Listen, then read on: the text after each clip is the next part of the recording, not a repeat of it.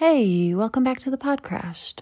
This week we're telling the story of Varig Flight 254. Thanks for listening.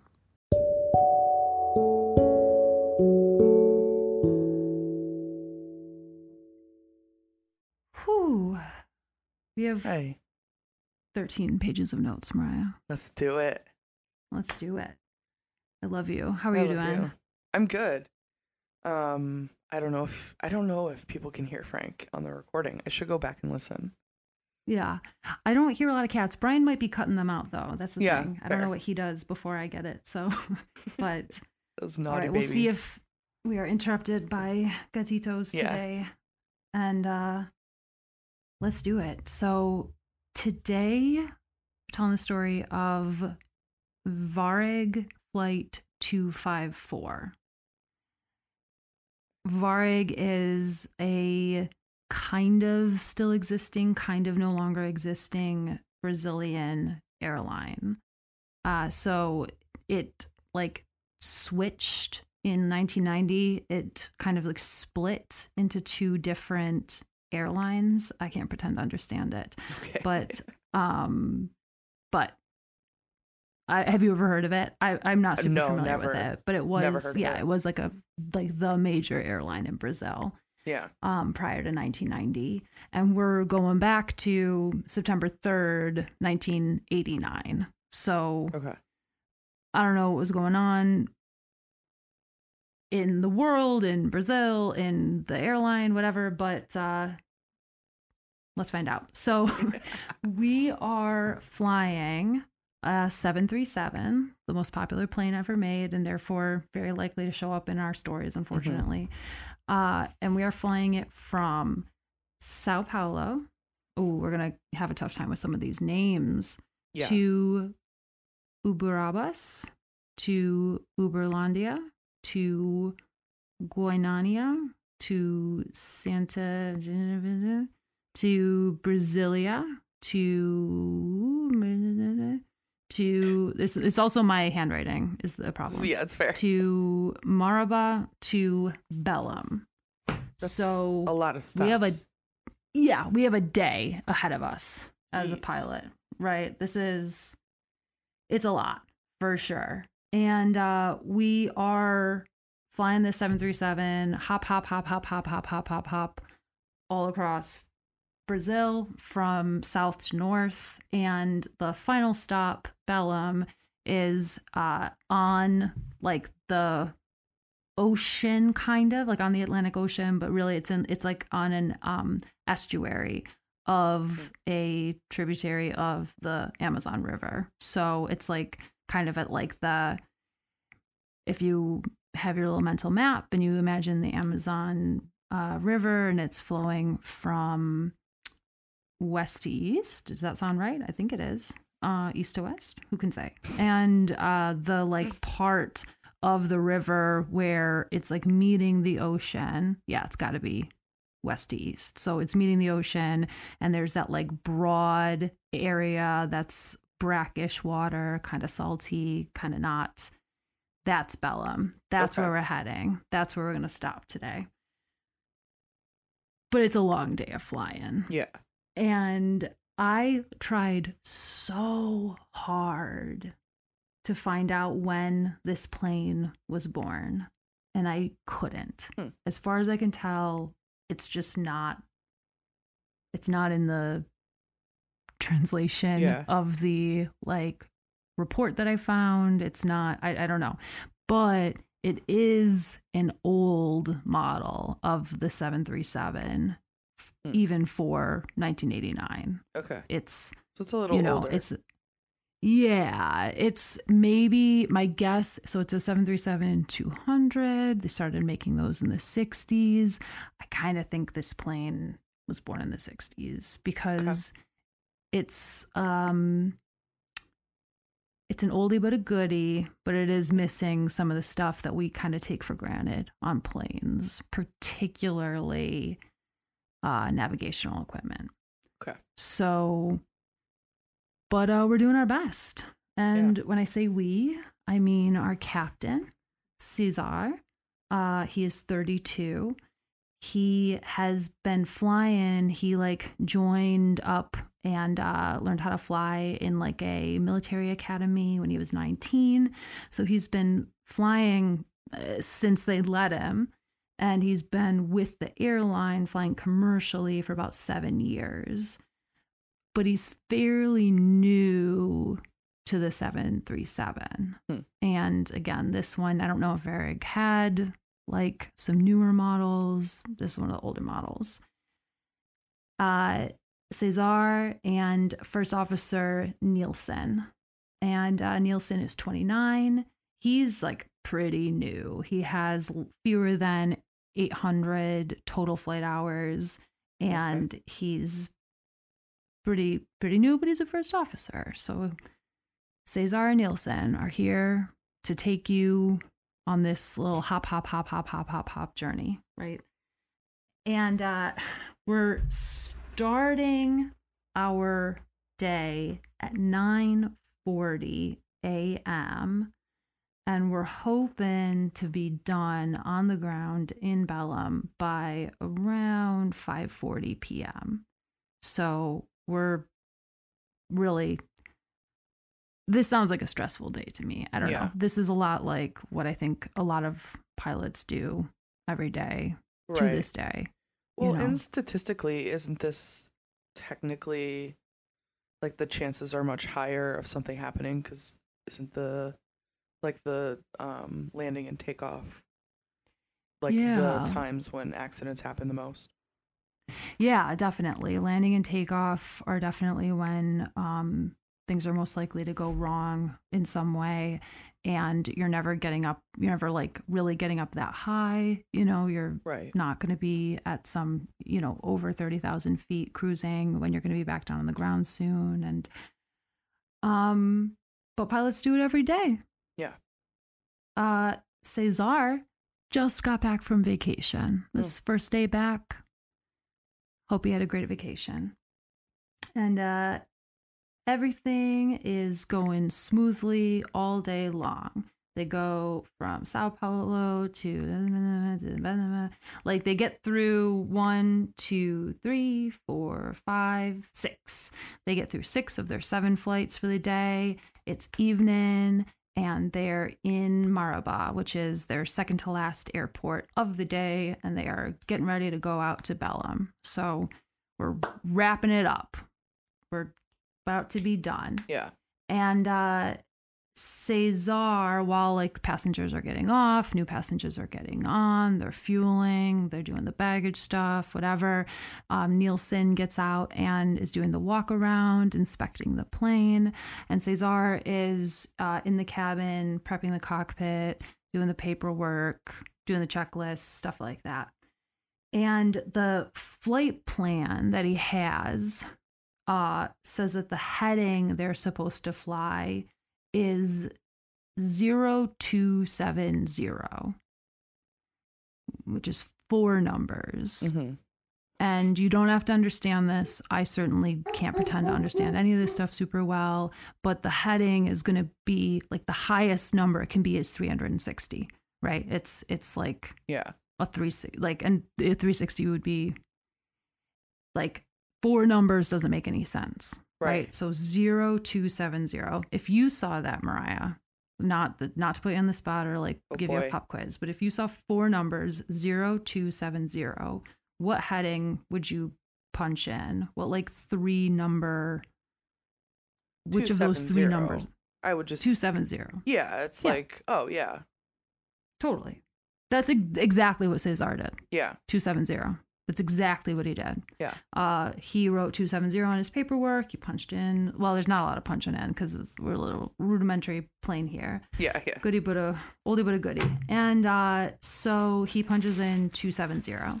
And then Nielsen hops on and they're going through everything. And he copies 270 off of Cesar's paperwork, right? He's matching everything up. Yeah. While Cesar was on vacation, for reasons that I do not know, the airline had, instead of, they'd gone from writing three numbers to four numbers. and you're supposed to know, you're supposed to intuit, you're supposed to read it kind of like money, maybe is the best example I can come up with. And you're supposed to imagine a decimal, and the decimal is supposed to be to the left of the rightmost number. And I know that is like a not going to be a clear description for everyone. Eh, But what it boils down to is the airline wants you to read 0270 as 27 or 027.0. That seems like a horrific system. I, I don't disagree. I don't I don't think Cesar was on like months of vacation, right? I don't know. It's maybe it was a nice I, I hope it was nice and I hope it was long, but it wasn't that long, right? And uh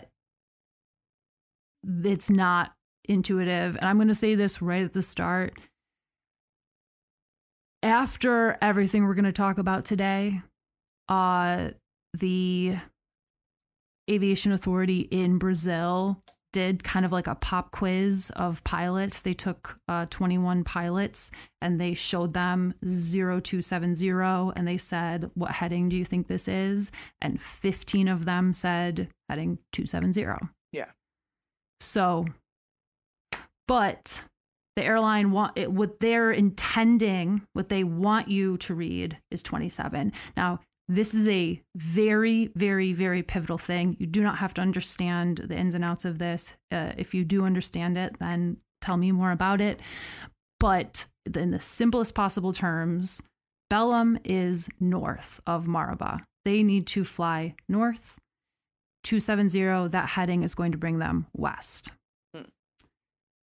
So, right from the get, they are writing down and fully preparing to go in the wrong direction. And they don't know at this In- point that it's had it's pointing them west.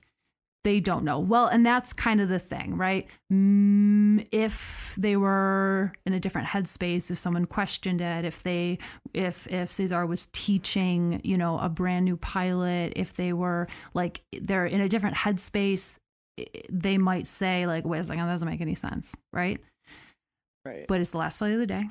Mm. Uh, I have no idea if this is a part of it, but uh, Argentina and Brazil are playing each other later this night to see who's going to go to the World Cup. Uh, and they probably Mhm. want to get to Belém so they can watch it. And uh, they, the paper says 270. Cesar writes 270. Nielsen copies off his paper and writes 270. It doesn't click. Ugh. They take off for their last flight of the day. This flight is uh very short. This is uh like New York to Syracuse or something, like a very short flight, yeah. 48 minutes total, up and down. They're barely their cruising altitude is 29,000 feet, not that high, and they're going to come right back down. And uh, they're going to be on the ground and they're going to be done with their day. And What time is on it? board Sorry. with them they have uh, four flight attendants and 48 passengers so on a 737 200 this is like one of the longer 737s i can hear you Oh, You can hear me now? Okay. yep i can hear you Okay. can you hear me Yes. Okay. Um the there's 48 passengers two pilots four flight attendants Okay. and they are uh, ready for this incredibly short flight so they take And sorry, off what time of what time of day is it? it's five it's it's like 4:45 Okay. it's like getting into evening and at this time of year in this part of the world the sun is going to set in like it's going to be setting it's going to be dusky when they land like if they land when they want to which is like 5:40 uh they will land a little before sunset Okay. so they're taking off. They've still got the sun. Um, in this place at this time, it's not just their plane that doesn't have all of the things that we're used to and that we take for granted when we fly, right? Uh, obviously, we enjoy like huge, like amazing, incredible advances in what planes can do and navigational equipment and GPS and like I don't need to know where anything is in my own town because I can use GPS, right? Like all of this stuff. This plane not it's not just this plane that doesn't have this stuff in this part of the world at this time nobody's got that stuff right like Right. even stuff like radar at the airport is not that common. So the Mm. airport they're leaving doesn't have ra- radar. The airport they're flying to Belém doesn't have radar. It's we're we're working with simpler tools right? They uh, take off, and because the flight is so short, while they're ascending, Cesar is flying, and Nielsen is is already trying to set the HSI, which is like the their like internal, the little needle on their aircraft to Belém's VOR. Mm. So maybe in other stories we've talked about how like this runway doesn't have an ILS system. It only has a VOR, and the VOR is like a much simpler kind of like little like radio frequency that the airport sends out and tells you like this is where I am, and your plane can like latch onto that and know where the airport is, right? Okay, yeah. So he's punching it in, and he's trying to connect to it, and he can't connect. It's just not connecting. But like okay, you know, maybe maybe it's broken. It's been working on their aircraft all day, but maybe it's a problem with their aircraft, but you know, maybe the maybe the system's just broken at Belém. Oh well, right? We'll be there soon enough anyway. So while they're ascending, heading toward flight level 29,000 where they'll cruise for like 10 minutes and they'll come back down and they'll land. As they're going up and out to the west, there's actually a passenger in the back who takes this flight all the time. And he's like pretty much right away, like, this isn't right. Wow. This isn't right. This doesn't That's make any wild. sense. Yeah. And that passenger like gets the flight attendant and is like, hey, like something is weird. Like, this is not the right way Yeah. at all. And the flight attendant is just like,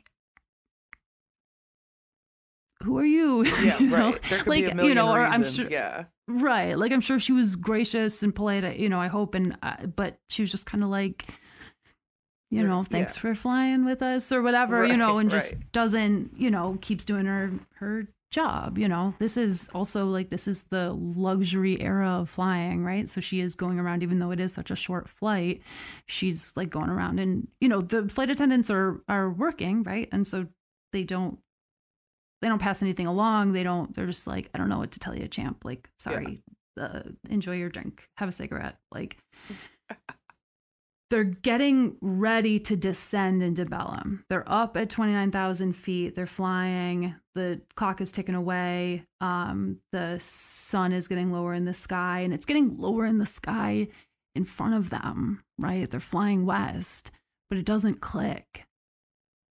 Ugh. I thought the sun And was they- gonna be the thing. I know. It doesn't click. Yeah. And so they try to call Belém air traffic control because they want to ask if they can start to descend and toward the airport. And they don't get anything back. The air traffic controller doesn't answer them. And they keep calling and they're just not getting a response. So because nothing makes sense ever, okay, the um VHF radio, right? VHF stands for very high frequency. That's the normal shorter range radio that they would use to communicate with air traffic control. Mhm. And they switched to HF, which just stands for high frequency radio. So very high is the shorter range. What are you going to do? I don't know why things are the way they are Yeah. Yeah. they switch over to the longer range radio and try to call the air traffic controller in Belém. And Nielsen is Cesar is flying. Nielsen's on the radio, and he gets through to other aircraft. Like he can hear other aircraft flying into Belém. He can hear that, and he actually contacts the nautical coordinator at Belém. So again, it's on the estuary. It's the same building that has the approach controller at Belem. In like another office in the same building is a like nautical coordinator who's like coordinating boats. Mm. And like that just must be a very exciting place to work, I, I imagine. But Yeah. uh, he gets through to the nautical coordinator, and the nautical coordinator is like, I don't know why, like, I don't know what's going on. Like, the air traffic controller only has the VHF radio. I have this one. Like, I can Yeah. Hear you, I can communicate with you. They don't have that kind of radio, but I know their radio is working. I don't know why you can't get them, right?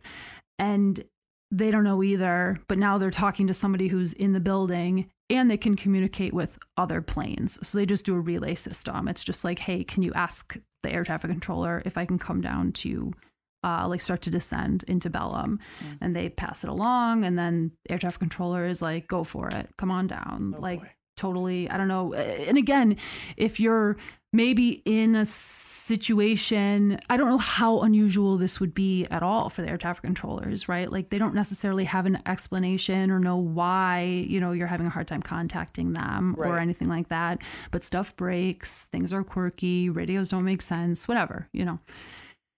So they start to descend and as they're descending like Cesar and Nielsen are like they know something doesn't something doesn't feel right, but it's not it's not clicking, and they they still can't pick up the VOR of Belém.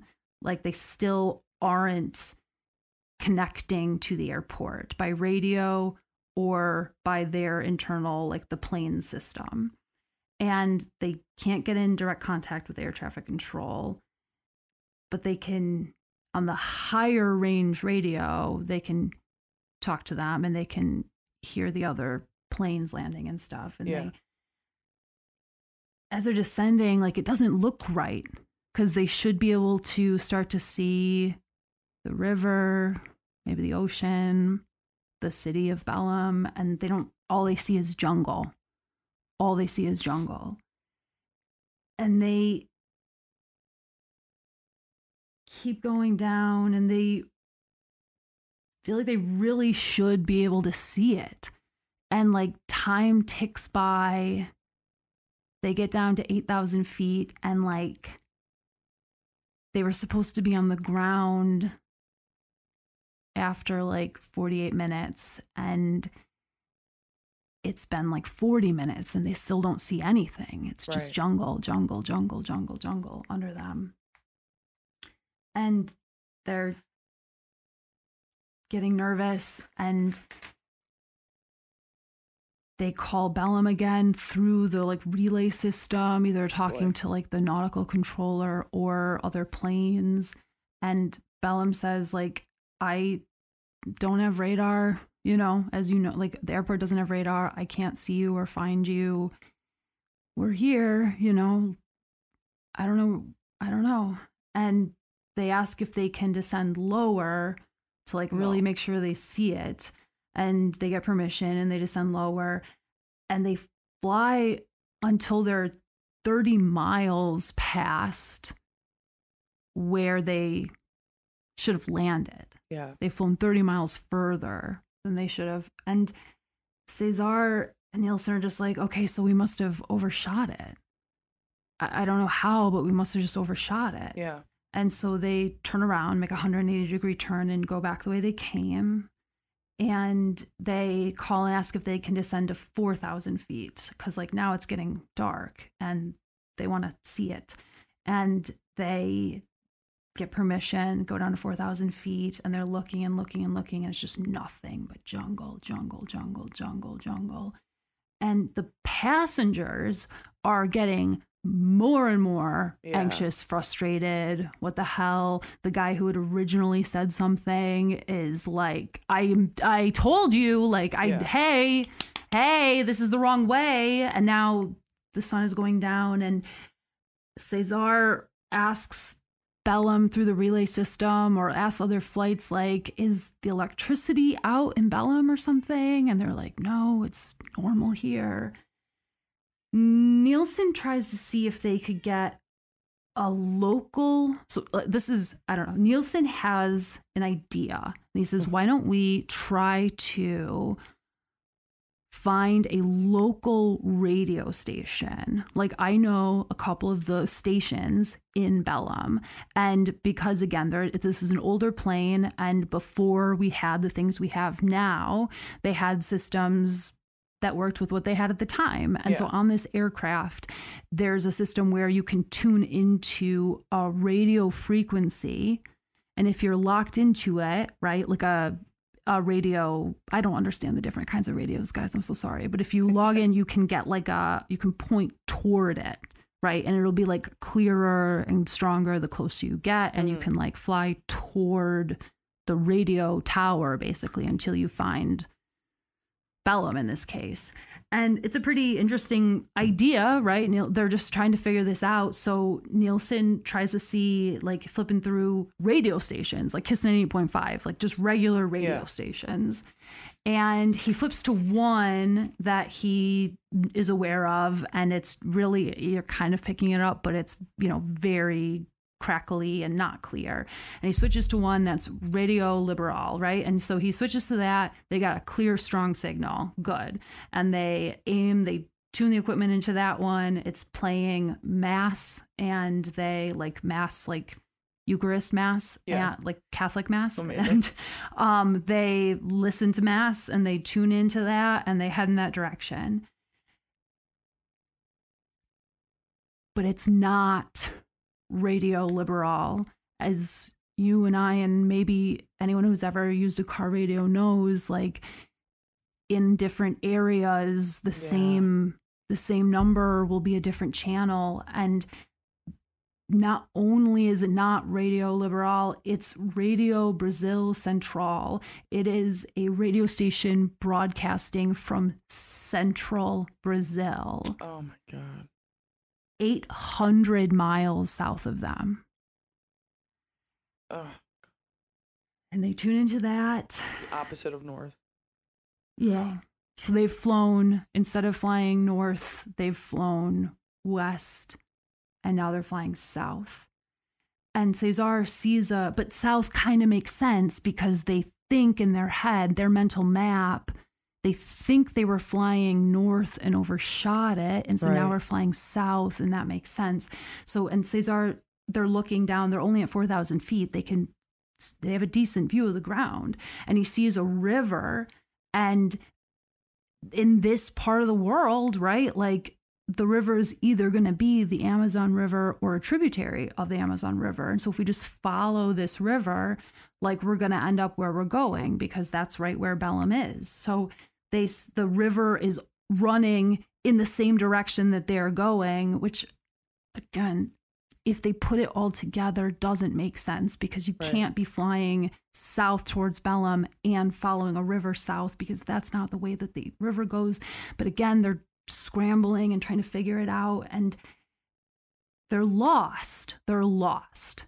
But they see the river and the river is going in the same direction as the radio signal and it it that confirmation bias it like verifies yeah. what they think they're supposed to do and they're following this river and they fly on and on and on and on and on and it's totally dark now miles and miles and miles southwest 4000 feet above endless endless endless amazon jungle oh. 30 minutes go by, 30 minutes of flying beyond when they should have landed. They're they've almost doubled the amount of time that they were supposed to be in the air.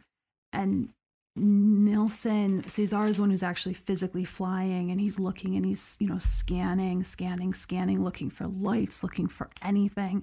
And Nielsen starts to like go through all the paperwork right like what is happening like just just flipping through everything everything everything looking yeah. through looking through and he sees it He sees it. Nielsen wasn't on vacation. Nielsen knows that 027 is supposed to Oh. mean 27 degrees.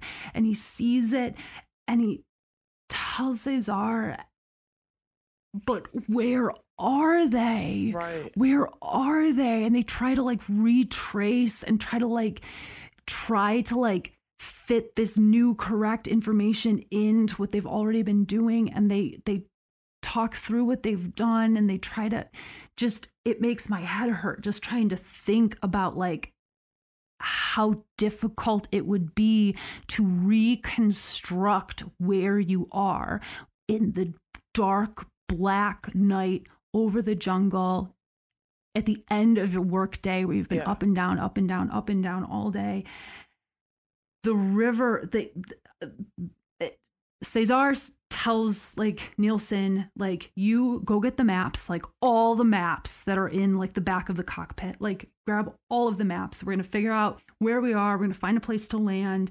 And he ascends, Cesar is flying, ascends to uh 8,500 feet because like fuel isn't infinite right? And so he he decides he's going to go up so a they can get a wider view. Now that they know they're not going to come up to Belém and want to land that he goes up so they can get like a wider vantage point and to maximize their flight time because like what if we run out of fuel? Right. and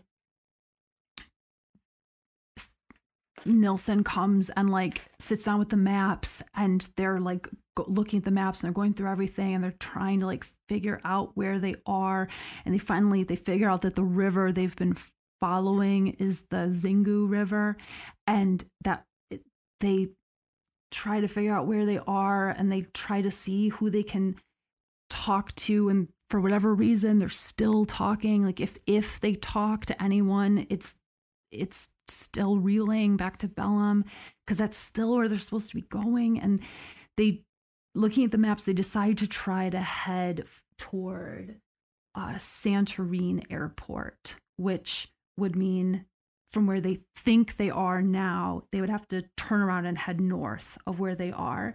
And so they turn around and head straight back north from where they'd been going. But while Cesar does that, he turns around and and and Nielsen does the math and doing the math like no we don't have enough fuel to go there. And so cesar turns back around and goes back the other way and they say let's just go back to maraba. We'll just go back to maraba. Like if we're here and that's the airport we started at we'll just go there. And he he tries to tune the navigation to maraba.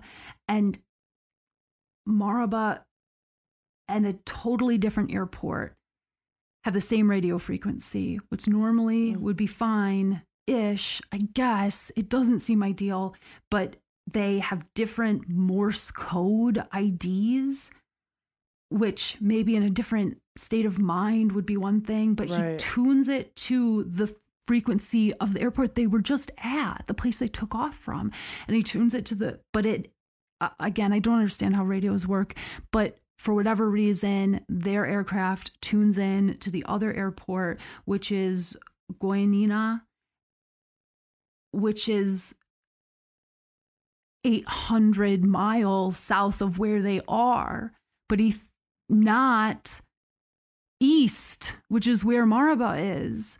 But they tune into mm. that and it's the same direction they're already going, which has to again feel like good news. I don't know, but they don't really know where they are. And they think now they're going back toward the airport that they know can't be that far because they haven't been flying forever, right? And they they're tuned into the wrong place and they just keep flying in the same direction they've been flying in. They took off at 5:45. Or that doesn't sound right. We'll just we'll st- I'll change it later. I don't know. They they took off I think uh, uh, initially you okay, said I did. I realized Yeah. this. Right. So it, I was wrong. So they took off at 5:45. Okay. They took off at okay. 5:45. Ah, okay, because they were supposed to land at like 6:28. Okay, so they were supposed Gotcha. to land at 6:28. They took off at 5:45. At 8:05, 2 hours and 20 minutes into a 48 minute flight, Belém calls them again. The the nautical navigator or nautical coordinator calls them and is like, "What's going on, guys? Like, where are you? Where are you?" And Cesar tells them he's heading toward Maraba, and they're tuned in to the Carajas beacon, right, which is a beacon close to that airport. And Belém says the Carajas beacon is shut off every day at 7:30. It's been shut off for over a half hour. Oh, And now they're just, oh my gosh. They're so confused. They're so confused. This is they they ask they what do they say? What do you say? And the right. Belém it tells them like we can call Carajas and tell them to illuminate the runway like maybe that will help like just get some light in the jungle like try to something. Even though I don't think you're tuned into their beacon because their beacon is off and they light it up but they're not anywhere near it so of course they don't see it. And they just keep flying and at 8:30 they're still in the air. They're still in the air. And they don't know where they are and they're looking at the maps and they don't know that at 8:30 they actually pass within about 100 miles of an air force base. Ugh. but they don't know because they don't know where they are and they keep flying and there's nothing but jungle jungle jungle jungle occasionally like a little like a light from a farm or a little fire or something. It's just nothing nothing nothing. And cesar and nielsen realize like they're they're gonna run out of fuel. They're gonna run out of fuel and they have to prepare for that. And they talk through it and they decide we're going to stay right here at 8,000 feet until we completely run out of fuel to minimize the chance of an explosion or a fire. And at 8:40 they call Belém again and they tell them we don't know where we are and we're going to crash and I don't know what else to say. And a few minutes later they haven't said anything. Like there's been no communication between the flight attendants and the and the pilots Mm. but at 8:45 Cesar makes an announcement over the PA and talks to the flight attendants and just say we're lost. And we're going to crash land into the jungle in about 15 minutes. And he tries to give the flight attendants time and i can't just the flight attendant who that passenger had said something to. I don't know what it would be like to be her in this moment. The left engine died first. And two minutes later the right engine died. And i looked as hard as i could to try to figure out when they started putting baby belly propelli on 737s and I couldn't. Mm. But I'm pretty sure baby belly propelli or just the windmilling of the the turbines from their mom- from their momentum which, whichever way they had some very very very very basic instruments and they're going to belly land in the middle of the jungle and they have like they try they try to expand the the flaps as much as they can but they only get them to 10 degrees and they try to control this like dead plane and at 906 they hit the tops of trees that are 160 feet tall this is like the heart this is the like deep in the densest Yeah. fathomable jungle and they hit the tops, of the trees and they start to fall like into belly first like into the jungle and the the force when they I do not know why. I do not know what was happening in this cabin, but some people were not buckled. I don't know why. As the plane falls like into the jungle. The wings get ripped off because these trees are ancient and massive. And the seats of the plane get ripped up, and the overhead bins and the roof collapse, and they fall into the jungle in complete darkness. And that night, there's just nothing anyone can do. Yeah. There's nothing. And I have very limited frame of reference for what this even just being in the jungle like on purpose in a tent is like, right? But like you and I have spent like you've spent much more time in jungles than I have, but just I don't know, just your body like it's just like a pile of like metal and human people and and like bugs and mosquitoes and snakes and little critters and I love all those little critters but like this hideous like there's no fire there's no explosion and they just wait.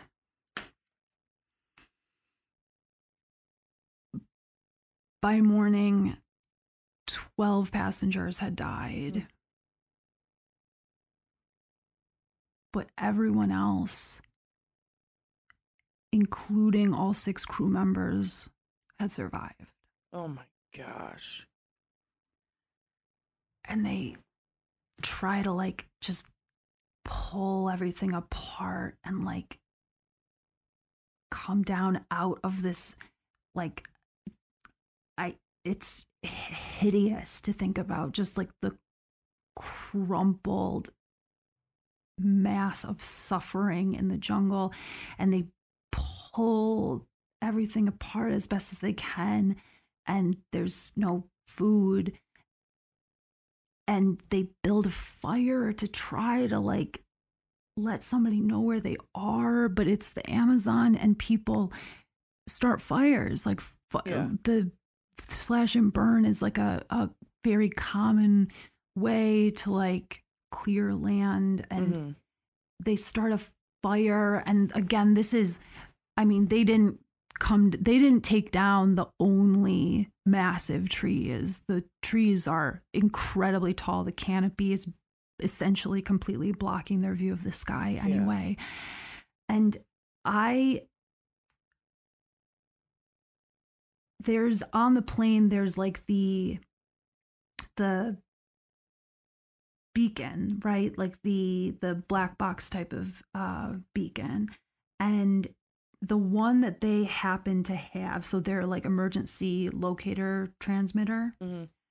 the tle i don't know how these things we're working with more than one language Yeah, right yeah. so they they they the one that they have on this plane isn't activated by impact like modern ones it's in God. it's it's it's activated by submersion in water Mhm. and they they need water forget that thing Yeah. they just need water because there are dozens of people in the jungle right but they also need water to get this beacon to work to try to give them some chance of being found and cesar like finds like there's the fridge like just like the ice left over Oh, from right. service and he takes the ice and tries to like they like he like dumps it and they try to like submerge it as much as they can and it's not submerged all the way and they pee on it Yeah. they pee on it Yeah. because they They need this to. thing submerged. And that really sucks because they also, I'm sure, would very much like to drink that water, right? Yeah. But I mean, whatever, you got to figure this out. There's no like survival training that they give like pilots, the crews, they don't have any like Amazon survival training. But there is somebody, and I learned a completely new thing, like a completely new thing in amongst these passengers, there's a Garimpeiro, Garimpeiro, Mhm. and that's I the the accident report that I got was obviously written in Brazilian Portuguese, which I certainly do not speak. And so I got a translated version of it. And this word, Which- uh, the exact translated sentence is In the meantime, an expedition was organized to try to find water in the region. Successful due to the presence in the group of a Garimpeiro, whose experience contributed to the discovery of a creek. What's a Garimpeiro? I look up what a Garimpeiro is, and it says uh, they are wild cat prospectors, like wildcat gold prospectors, Okay. like people of the jungle who find gold. I don't know. Great. This is a thing. I didn't know, right? And thank God he was there. Yeah. Thank God he was there, right? Because he is the only guy. Thank God he survived. He is the only guy who knows what to do, and he helps them find a creek.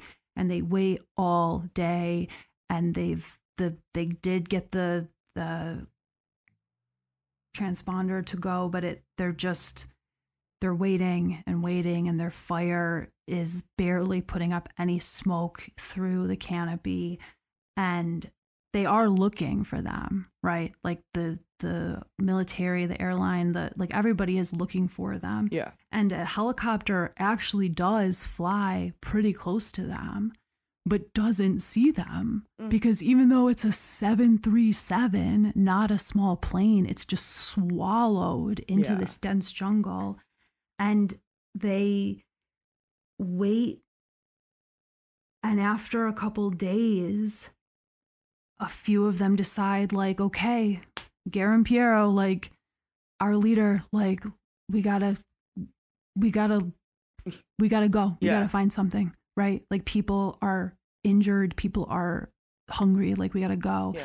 And they walk, and incredibly, they actually only walk for three or four hours through the jungle. And I don't know the distance because three or four hours through the jungle, that that could be a quarter of a mile, mm-hmm. right? Exactly, Like no matter how it's so dense, it could be more than that. I don't know, but they find like a little a little indigenous farm, and they uh they the people there do not have like a phone like Yeah. there's i can't help you and but they bring them to another farm that's further out and that person does have a radio and so they call and that day the most injured passenger was airlifted out by helicopter Thank God. and everybody else was rescued Oh my god. After that. 42 people survived Oh my gosh. Not a chance that I think anyone was going to survive. Oh my gosh. oh my God. gosh. The pilots didn't know, like when they were rescued and they found out where they were, it was shocking. Like they Yeah. didn't know at no point until they were rescued did they know where they were. They were so lost. Yeah. They were so lost. And they were put on trial Oh. and convicted and sentenced to four years in jail. oh. And then on appeal, they won the appeal Okay. and did like 100 hours of community service each. Okay. Yeah, because it's like, uh, they did. Oh my gosh. That first thing, and part of what helped them win their appeal was that like little thing where they just showed like 21 pilots. Is that a band? 20, I think it was 21. 21 pilots. but yeah. 20, um, they sh- maybe that's what it's from. Someone write them a letter. Yeah. Um, but they like showed the pilots like 0270. What is this? What heading is this? And mm, you know, 15 of them said like um it's 270. And it's true that like there were things that should have helped them figure it out, but they also had like the tiniest ti- like just such a small fraction of all the stuff that like pilots use now or exactly. Ugh. And they were lost. People get lost. Yeah. I don't know. Oh, Oh my word. So were they allowed to fly after that, or they just were like, no thanks? Or I so I don't know if it's because of the translation or what it is because like I've seen like you know some of my favorite people have done videos and stuff on this story and um they are pretty different like pretty some like conflicting stuff but one one person said that Nielsen didn't lose his pilot's license, but Cesar did. And I don't, so I, I'm not yeah. positive that that's true, but it's plausible, certainly. yeah, Um, man. I know. Ugh. Ugh, your first day back from vacation. Seriously. And how long were they out there total? couple of days. Yeah. Yeah. They were rescued. Um, the flight was on September 3rd, and they were all rescued by September 6th, I believe. Okay. So, but just it makes me like every this is such a visceral story, like every part of it, like every Yeah. single part of it. Like just like your last flight of the day and you write the number down and you write the number your captain wrote down and then you're lost and like things just don't click and like the confirmation bias and the like terror of being lost and the guilt. I don't know if the I hope the flight attendant is doing great, but just the guilt that you could feel if like 15 minutes into the flight somebody told you you were going the wrong way and you didn't say anything. And Yeah. then like the like my skin just like itches imagining like that first night especially. Oh my plane. gosh.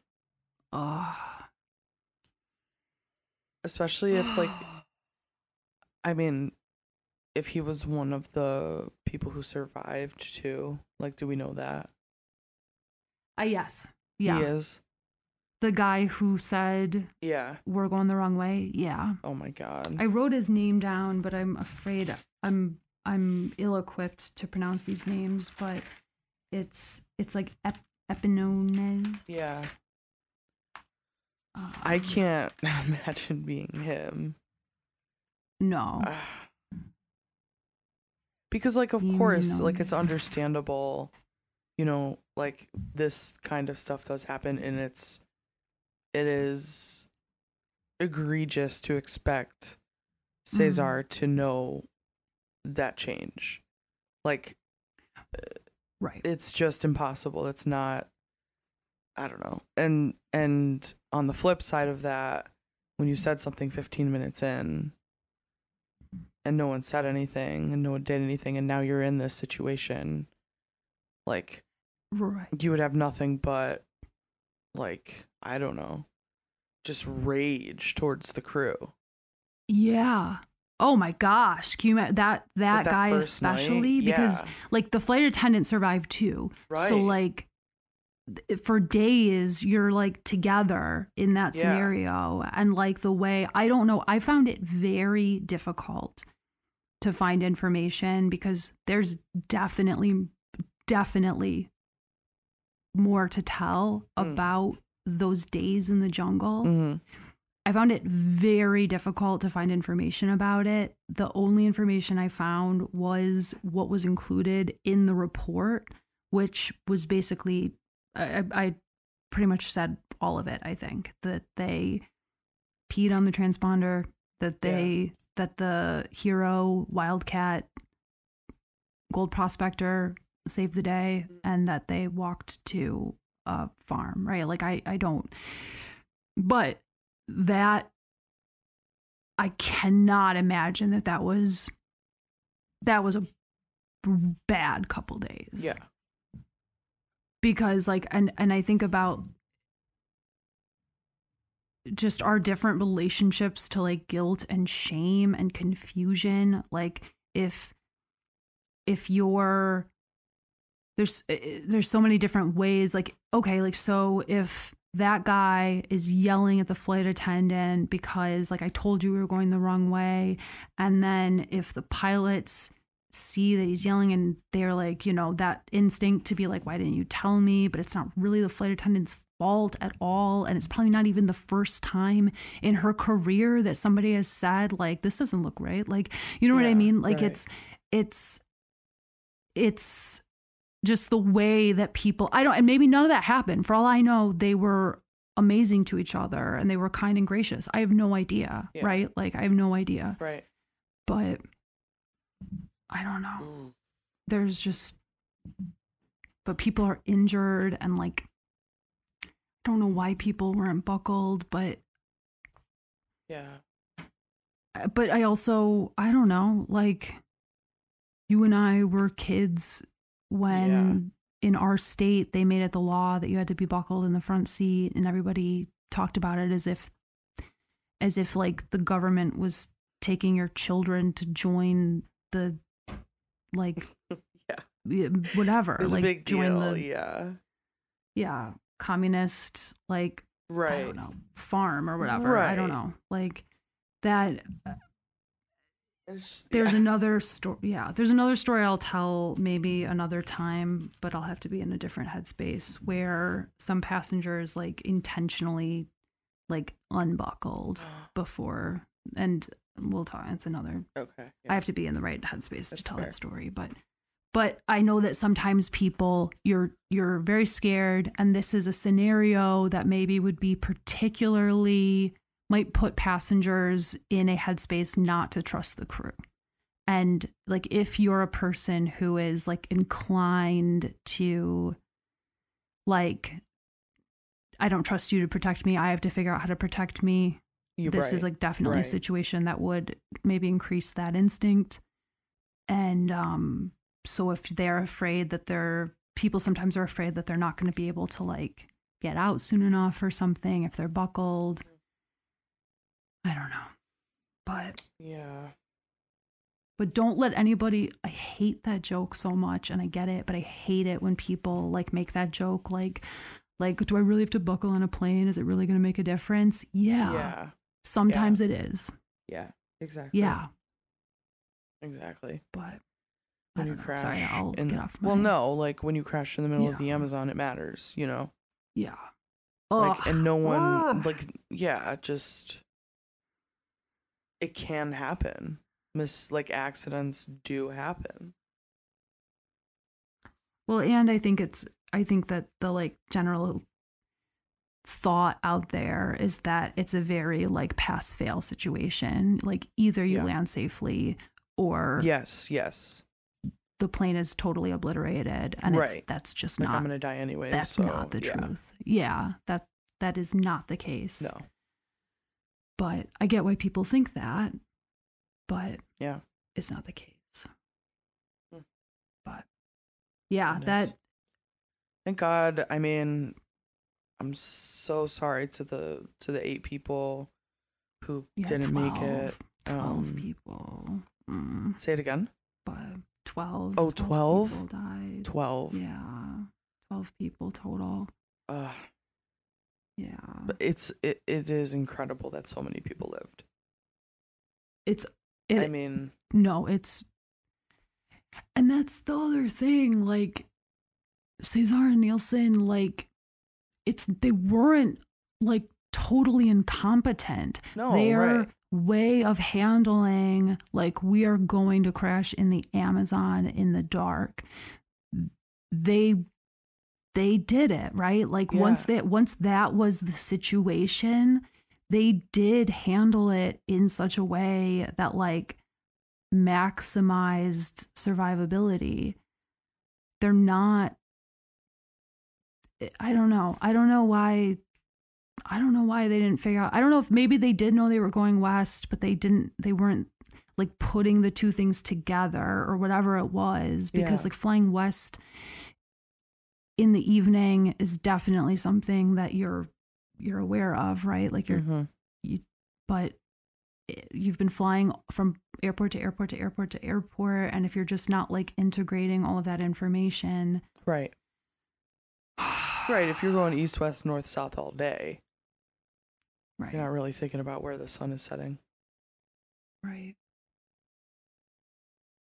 There's a there was a like kind of a rumor apparently or like a suspicion or I'm not sure what to say that they were listening to the game like the Mm. Argentina versus Brazil game and Mhm. that's why they got lost.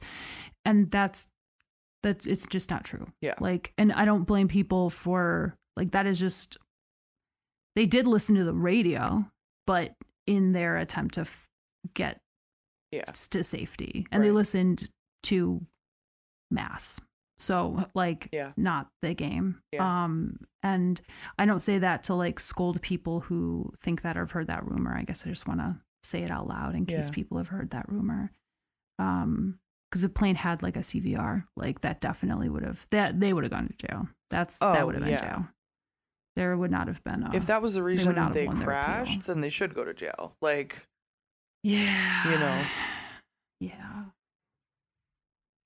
But they um it's not true. And I guess again like people I don't know. I mean, I can't, know. like, right. I mean, it, it speaks volumes that they sat and listened to Mass, I think. Like, Yeah, trying just trying to f- come up with anything they could think Yeah. of to figure out where they are. right. And unfortunately I, don't know, someday someday I I desire deeply to understand how radios like radio waves and like radios work. I don't I don't understand it. Um but it's basically something about the like the ionosphere Mhm. like that radio waves can like bounce off the ionosphere and like make like you'll pick up radio stations that are like much further yeah. and i think that that has something to do with the difference between am and fm radio which is why like am radio you can pick up from like way further way further away Right. Yeah. but it sounds horrible mm-hmm. and i don't know Yeah. did your family like listen to games on the radio when you were a kid? Yeah, my dad did. He always said it was better than the TV announcers. My gosh. And we would Oh, we would that- silence the TV and listen to the radio. Oh. Watch the game that way. That's interesting. Yeah.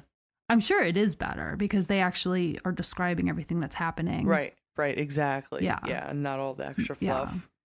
I'm, I mean, I But would be interested it- to try that now. I think as a kid, I did not appreciate it, but No. No. Was it AM radio that he would listen to though? I like think or do so. you, Yeah, it was? AM radio. We definitely would I- do that for like Yankees games and stuff. Yeah.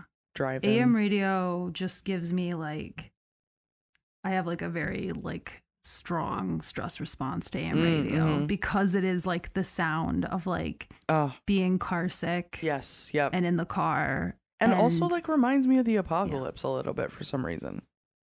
Yeah. I'm always like, why are we listening to AM radio? Like, are we in a state of emergency? What's going on? We are. Yeah. It's the past and it's the apocalypse and it's AM radio. Right. Hockey games on AM Yep. radio. Because baseball, at least, I can't. That's uh, hockey on AM, on radio of any kind. I, it's a miracle if you can understand what's Yeah. happening. Yeah. Like baseball is like methodical, Mhm. right? Like, Mhm. but I, I, I don't know how anyone can follow hockey. My dad can. God bless him. Yeah. But apparently, I hope he can follow it because if he's not following it and we're just like listening to this horrible sound Endlessly, while yeah. I'm throwing up, yeah, while I'm throwing up in the back seat, then I'm going to be very. That's bad news, but, but I don't know. Yeah. I don't know. Yeah. So Wow. this is a really, really, really crazy story that I kind of put off for a while. Yeah. Um, but I would, I don't know. I would love to get feedback on this because it definitely has like a lot of elements. Um, you know, like somebody knows what like year this plane was and like fully Mhm. understands like the kind of like what equipment it had and what it didn't have. Yeah. But um but that person is not me. Yeah, So yeah. Yeah. Yeah. Yeah. Great job. I'm really glad they didn't go to jail. Oh, seriously. Seriously. I'm very glad they did the that like survey or whatever. Yeah. It's a oh, good Oh, yeah, That's right? a good like I don't know. It's a good it's it's, a a good good tactic, right? Yeah, it's a it good is- tactic, yeah. yeah. Yeah, because it is that's that it is really I don't know, like I've been I've spent a lot of time lost. Maybe that's part of the reason why I Mm. like because I just know what that's like. Like Yeah. by the time you realize you're lost, well you're you you're lost. You're so, So, lost. Yeah. like reversing or trying to like figure out like trying to retrace your steps yeah. and like integrate new information is really difficult and they were doing it under exceptionally difficult circumstances Yeah. and like the sunset while they were flying and and the jungle is Yeah. like just I don't know. Yeah. It just swallowed the plane. I mean, imagine that really, right? Like a plane like a rescue helicopter like did actually get quite close to them and Yeah. couldn't see them. It just swallowed them. Yeah. Goodness. Yeah. So that is that is Varig 254. Wow. Yeah. Hmm. Thanks for being along for that very long ride. Yeah. That was a great story.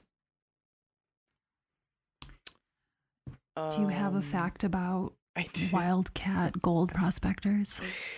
No, I don't. But maybe I should. Mm. Um. I would love it Yes. if the next time we talk, you have like a yeah. info Oh, I'm gonna look. information prepared about that Yes. because it sounds fascinating. Here is my 45 minute Mm. dissertation on. Um. Oh, if this was a better show, that's what it would be. Yes. Yes. Exactly. but it's this show. It's and this it's, show. it's it's And this it's is this show. Yeah, exactly. Uh, Norway uses bubble wrap to prevent hypothermia. Did you know this? What? So No, I what? guess um sometimes, not all the time. It's not like Norway is, you know, stuff in their uh like ambulances with bubble wrap or whatever. But sometimes when it's like an extreme situation and uh critical patients are experiencing hypothermia, a fast way um and to get them to get their bodies up to a, like an appropriate temperature um is bubble wrap and so Really? they yeah i guess it it is 69% as effective as, as blank, blankets or equivalent to a sleeping bag so um Really? I guess yeah, and I guess it's just like I don't I don't I don't really know why they do it. I, I maybe it's more efficient or I'm not really sure like that versus emergency blankets, but um yeah. yeah, it's a thing. That is so interesting. Yeah. That I mean, I imagine that also like if somebody is injured and has hypothermia, maybe it like helps like it's a good like it helps protect an injury Mm. and helps you warm up maybe. I don't know. Yeah, that's really interesting. Yeah. Huh. I know that when I because, you know, I don't know. I don't know why I'm the way I am, but because I for some reason also sell exotic plants and Yeah. ship them, I know that like in when it's cold that other people who I try to emulate use bubble wrap for plants and like insulating plants is kind of a weird thing because plants don't produce they're living but they don't produce any heat, right? So Mm, you're right. like you're not insulating to like keep the heat the plant it doesn't produce any heat so like insulating it's kind of like a difficult thing right and i know that people do use bubble wrap in the winter to ship plants rather than oh, right. like yeah. paper or other things so i wonder if that's part of it Yeah, probably. interesting Yeah. yeah Bubble wrap's great. I mean, there's a lot of great things Yeah. about bubble wrap. No, it's true. It is. Multi-purpose you- tool. Do you find like popping it like is that a very joyful activity for you? It definitely is. I wouldn't say that I don't I get my hands like I don't seek it out, but if I have bubble wrap, I will pop it out of the pleasure of popping it, not so much like, oh, it's bubble wrap, I have to pop it, you know? Like I think there's Yeah, like a huge yeah. bubble wrap craze with a lot of like fidget stuff, which is great. Like I, I think, you know, it's it's a handy tool for sure. Um but I think I mindlessly use it more so than seek it out. Mm-mm-mm. Yeah. What about you? Uh, I might edit this story out, but in high school, in my senior year of high school, um, we had, I don't remember why, maybe something came to the school, something was delivered to the school, and Yeah. we had like a bunch of bubble wrap. And I really loved our English teacher. Everybody loved her. Mrs. Atford, like she was wonderful. Yeah. I absolutely I love her so much Yeah. and I hope she's doing great.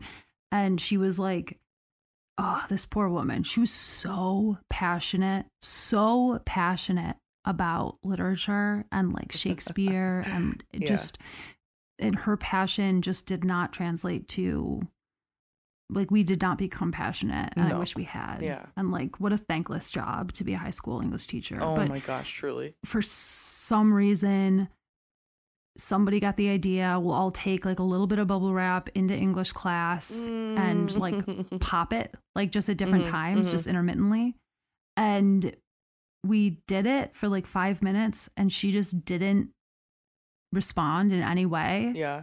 and we were like oh no like is can she not hear or like we were like we stopped and like everybody felt really guilty afterwards Amazing. but in retrospect probably she was just like these kids. i'm here to talk about shakespeare Yeah. i'm not here for shenanigans Yeah. like i'm not gonna i'm just gonna ignore that Yeah, right. and very successful good job S- smart woman Yeah. right but it, Ugh. it works most of the time. it works yeah it worked great it totally yeah Because there's no um, joy. Like it's just annoying at that point. No. It's like, why are we doing this?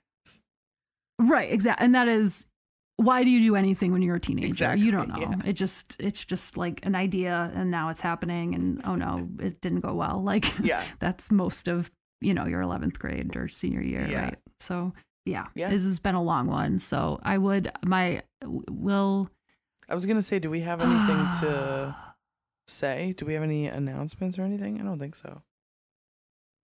Well, we have like a half announce. It's not really an announcement. The, the usual announcement that we love all of you so much. Of and course. that you're just so lovely and wonderful. And like, thank you for like sharing your like joy and stories and like everything that is wonderful about you with us. Um, we are coming up on a hundred episodes Yeah. which is bananas. And we do have like a really cool episode, like a really cool story kind of saved up for our 100th episode. But um my birthday is on Saturday. Yeah. is that right? Yeah. Is that an announcement? It is. I love birthday. But you could all tell us your birthdays and then we could all celebrate together. Yeah. Tell us just good news. You got good news in your life? Let Tell us us. We like good news. Yeah, we just want to share in your joy. And um yeah, I don't know. What a what a What a world. wild time to be alive. What a world. What a world. Yeah. What a world. Mm. Yeah, it's crazy, right? Like people talk about um like how we like went to space with like technology that's like technology that can like do less than Yeah. like a microwave can now or whatever, right? Right. And that's an exaggeration, but but just in this flight, I mean, I keep thinking about that, like this idea of like my kids won't even be able to understand why I was lost in like all the times I've been Exactly. lost because like being lost is going to be like hope, you know, whatever, maybe just not a frequent occurrence anymore. I was And something like this. Yes. Yeah. I was literally trying to think of when I experienced like the last time I experienced the feeling of being lost. Yeah. I don't think like because I just have Like we just have our phones. Yeah. So it'd be a, maybe a time either before phones or in a country where your phone didn't work Yeah. or something. Yeah. Yeah. I mean, yeah, you when we went to Costa Rica, that was the first time that like ever in my life that I've been in like another country and had a phone that worked. Same. Same. Yeah. And it was nice. yeah. Game It's very changer. nice. Yeah, to- uh, like I, I went to Canada, like just to Niagara Falls with my beautiful aunt Mary Beth and her lovely friend Tamby, and um, we had a great time. But like, yeah, my phone just like I called her when like I had to Yeah. go like put money in the meter or whatever, and like just called her, and I was like, oh, like it's the future. I could just make a phone call on my cell phone in Canada, but yeah and i'm just saying all that because like what these people experienced is like i mean even in like if this had happened in new york state in 1989 with like a modern like a modern at the time 737 this would would be impossible Yeah. you know Right. like it's just i don't know crazy crazy Yeah.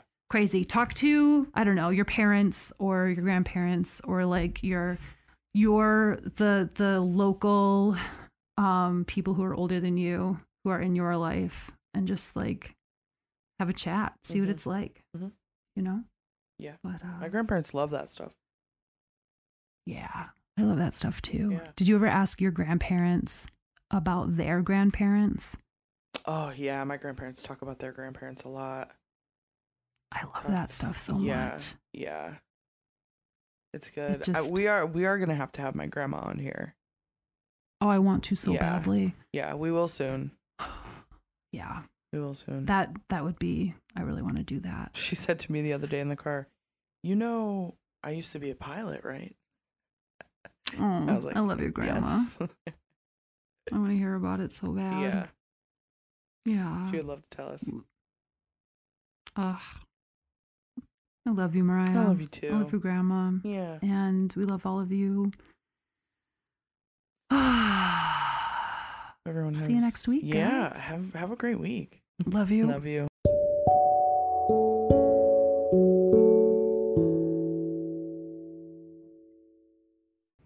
Thank you so much for listening to this week's episode of the Pod Crashed. We so hope you enjoyed it. If you want to get in touch with us for any reason, you can find us on Instagram and TikTok, or you can email us at thepodcrashed at gmail.com. We do have a little bit of this and a little bit of that in the works, and um, hopefully one of these days, hopefully one of these days, um, we will have some cool announcements for you. But in the meantime, we will uh, see you next week.